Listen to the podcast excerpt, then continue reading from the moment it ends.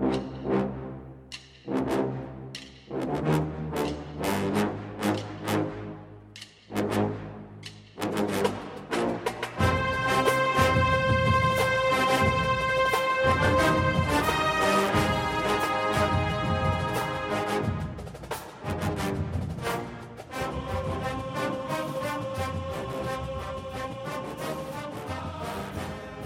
Good morning, Bucknutters. Welcome to the Bucknuts Morning Five here on Friday, January 28th, 2022.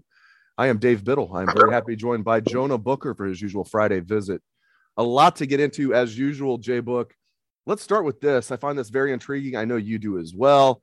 There's some talk out there that the Big Ten is kicking around the idea of eliminating divisions, eliminating the East and West, eliminating what used to be the legends and leaders. I know they realigned after that, but I, I really like this idea. I hope it comes to fruition. Your thoughts on the Big Ten kicking around the idea of not having divisions? Yeah, I really like this idea, Dave. I have not been a a fan of Kevin Warren, but I think this is probably his best idea yet. Um, especially dropping down to eight games and aligning with what the SEC is doing is a big boom, in my opinion. And then you also throw in the uh, agreement with the Pac 12 and the ACC that they're going to be able to start scheduling some of those games. So to me, I much rather see an Ohio State versus, you know, a, Clemson or Ohio State versus a, a, UCLA, USC as far as a non-conference out of out uh, out of conference game instead of a ninth Big Ten game. And it's going to be interesting because a lot of people think that it could create a situation where Ohio State could be playing Michigan back to back. And some people that are traditionalists, they don't like it. To me, I'm all for it. I'm saying, I'm saying, let's go, baby. Let's let's cut the time in half on how long it's going to take to catch them in the overall series. And I think Ohio State is poised to really uh, handle their business with a no realignment type of Big Ten. I'm sure they're going to have their protected rivalries where you're going to have Ohio State locked in with Michigan and probably Penn State. If you venture over to the Michigan boards, they're complaining. They don't they don't like it because they think that it's going to put it's going to put them in a competitive disadvantage because they have to play Ohio State every year. And you know, you, you hear all the smack talk that came from the Michigan fans after that game. And, you know, the thought of them having to play Ohio State twice and having to be locked into Ohio State every year kind of has them uh, getting spooked and running back to their corners. But I like the idea. I think it, it'll be fun and it'll create a lot of interesting matchups. It just seems overdue. I mean, I know there's there was always the talk, oh, everything's cyclical in sports. Not when you have the three premier programs in the Big Ten all in the same division. I mean, say what you want about Penn State and Michigan. We know Ohio State is the premier program. I mean, if you had to pick the two other premier programs historically going forward, projecting them, maybe not necessarily next season, it would be Penn State and Michigan in whatever order. Those are the top three programs Ohio State, Penn State, Michigan, and they're all in the same division. Then you have Michigan State also in that division. I, I mean, it's been like what, like seven, eight years since the West has even won the Big Ten championship game. Um, they've never won it. they've never won it. There you go. There, I'm going back. There you go. Yeah. Um, I was listening to uh, the Big Ten Network uh, driving, and they were talking about it, and they were just saying that there's a major imbalance when it comes to the Big Ten divisions, and the, the Big Ten West has never won a Big Ten championship in Indy. Um, they, you know, they they've gotten there and with Wisconsin numerous times, but outside of that, they've won numerous games and crossover regular season games. When when it actually comes to the Big Ten championship, they've never won. And I think if you have a situation to where Ohio State or Michigan is 11 and 1, uh, 12 and 0, to, to, me, those are the two best teams in the conference. Let them duke it out for the rights to to hold up that trophy in Indy. I mean, I'd much rather see a rematch as opposed to a, a eight and eight and four Wisconsin or a nine and three Iowa team who's probably third or fourth best in the Big Ten get another crack at the bat. Switching gears, when you look at Ohio State's schedule, mean, I guess this isn't switching gears too far, but um, what an interesting schedule. I talked a lot about this on Wednesday's show. Your thoughts on this schedule? This is one of the most intriguing and toughest schedules I can remember for the Buckeyes. Your thoughts overall on the schedule, Jonah, and what do you think is the toughest game for Ohio State? Not necessarily the best team, but what do you think is going to be the toughest game? Yeah, if you look at the schedule, a lot of people believe on paper this is probably one one of the hardest schedules in all of college football. Now you have to be uh, pretty happy if, if you're a season ticket holder that you're going to get eight home games, which is pretty unheard of that you're going to get that many games in the shoe.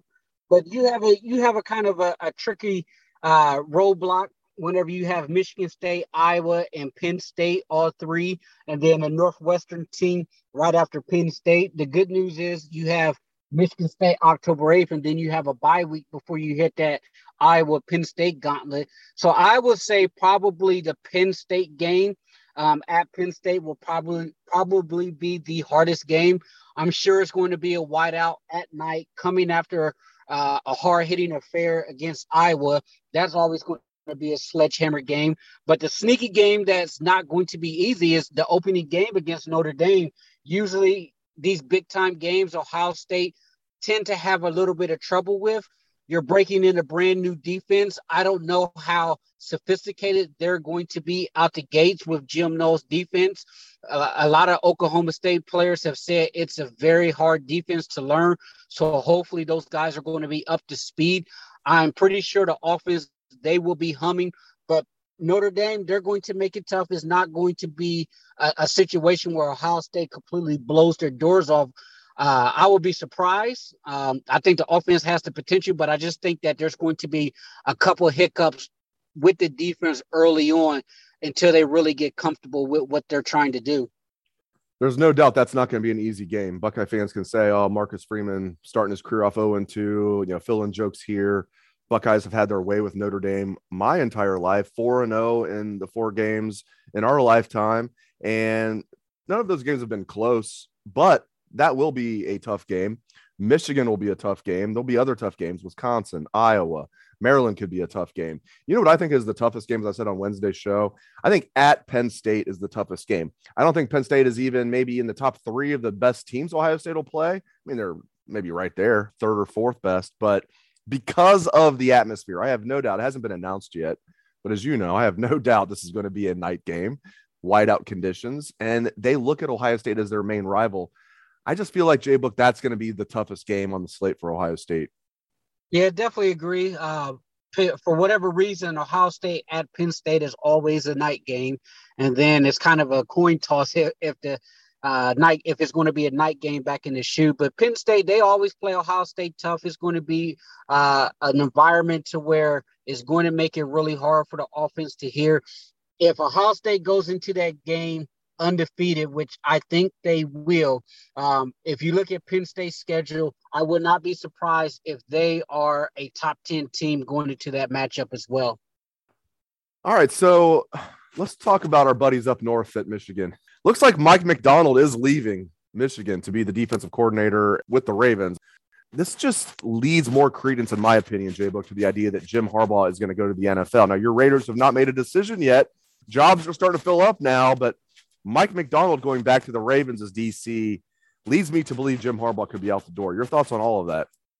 Yeah, I was joking on Twitter this week and I said, uh, old brother John called Jim and was like, Yeah, about that. I'm going to need my toilet. you know, Jim, Jim Harbaugh likes to joke and say, Hey, Ryan Day was born on third base. Talk about privilege where your brother can loan you a, a, your defensive coordinator for the year and, and bring him back. But it's a big blow to Michigan. He was a young guy. You and I talked about him. He was, you know, their version of Jeff Hafley.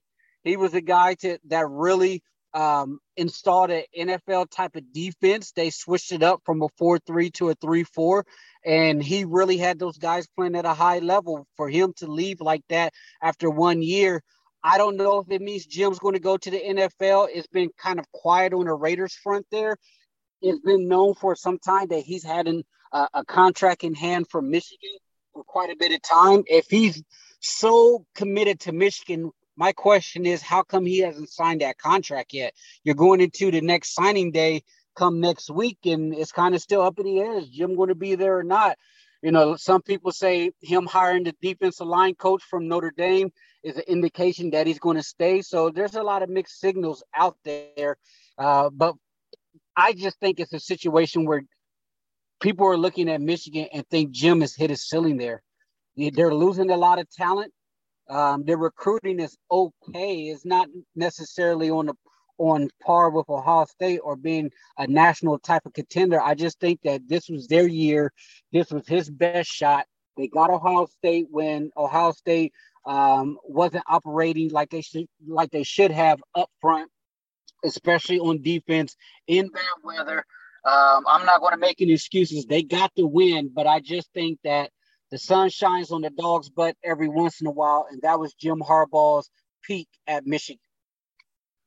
We bounce around a lot on the Bucknuts Morning Five, and you know we try to hit the a lot of topics, a lot of interesting topics. I want to finish the show talking about Ohio State's offensive line going into next season. We'll start with our projection for the starting offensive line. I'll go first.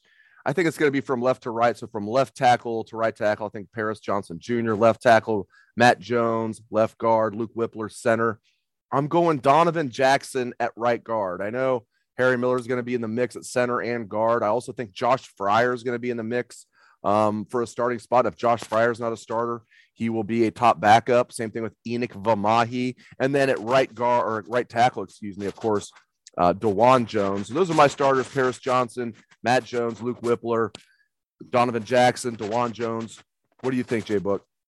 I agree with you. That that's who I have pegged as being the starters um, on the offensive line. And if you look at that O line, what makes me so excited is that we're actually going to be having guards in there. I really thought that the offensive line operated much better when Matt Jones was in there. He's a true bulldog in there. You get Donovan Jackson in there, another five star guy, and you're just going to get guys who are going to be able to just fire off the football and bulldog some some guys when it comes to the run game, and that's what we were really missing. I think Justin Frye is going to be a major upgrade when it comes to developing the offensive line and getting the most out of his guys. I thought down the later the later stretch of Stud's career, they started to get a little lazy there, and if he can really push um, those tackles there and and get and get their footwork and their technique better, it has the potential to be a really, really good offensive line because I think what you're looking at as far as the body types fit what you're trying to do as a traditional offensive line and you compare that with the talent that you have because you know you got a couple five stars on that offensive line but they just need to play with a with a nastier attitude and i think you're going to be able to get that out of justin frye pushing them yeah i was just going to ask you about that. Let me ask you one follow-up question before we get you out of here.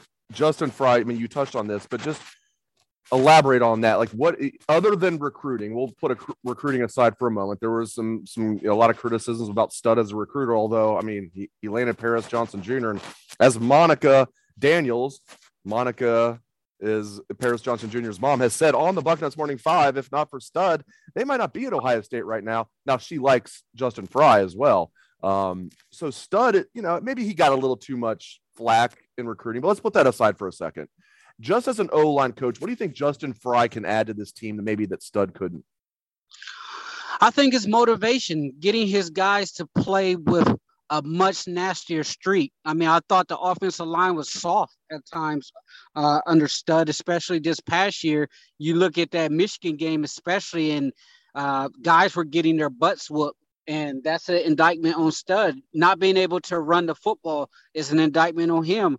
How many times did we watch the games this year where Ryan Day just completely abandoned the run game? I mean, you have a star-studded home run hitting running back and TreVeyon Henderson, and there were times where he was getting two yards a pop, three yards a pop, and he was just getting completely bottled up whenever you face a defensive line that was able to match the intensity. You look at uh, the Oregon game, the Nebraska game, and the Michigan game. Henderson was getting bottled up because the defensive line, they were whooping our offensive line's tail up front. And I think that is going to be a change. I know Ryan Day had been, he's been high on Justin Frye. There's been a lot of uh, rumors out there that he wanted, he made a play for him a couple years ago, but wasn't able to land them. Circle back around, took another swing at the bat. He was able to get his guys. So he's very high on Justin Frye.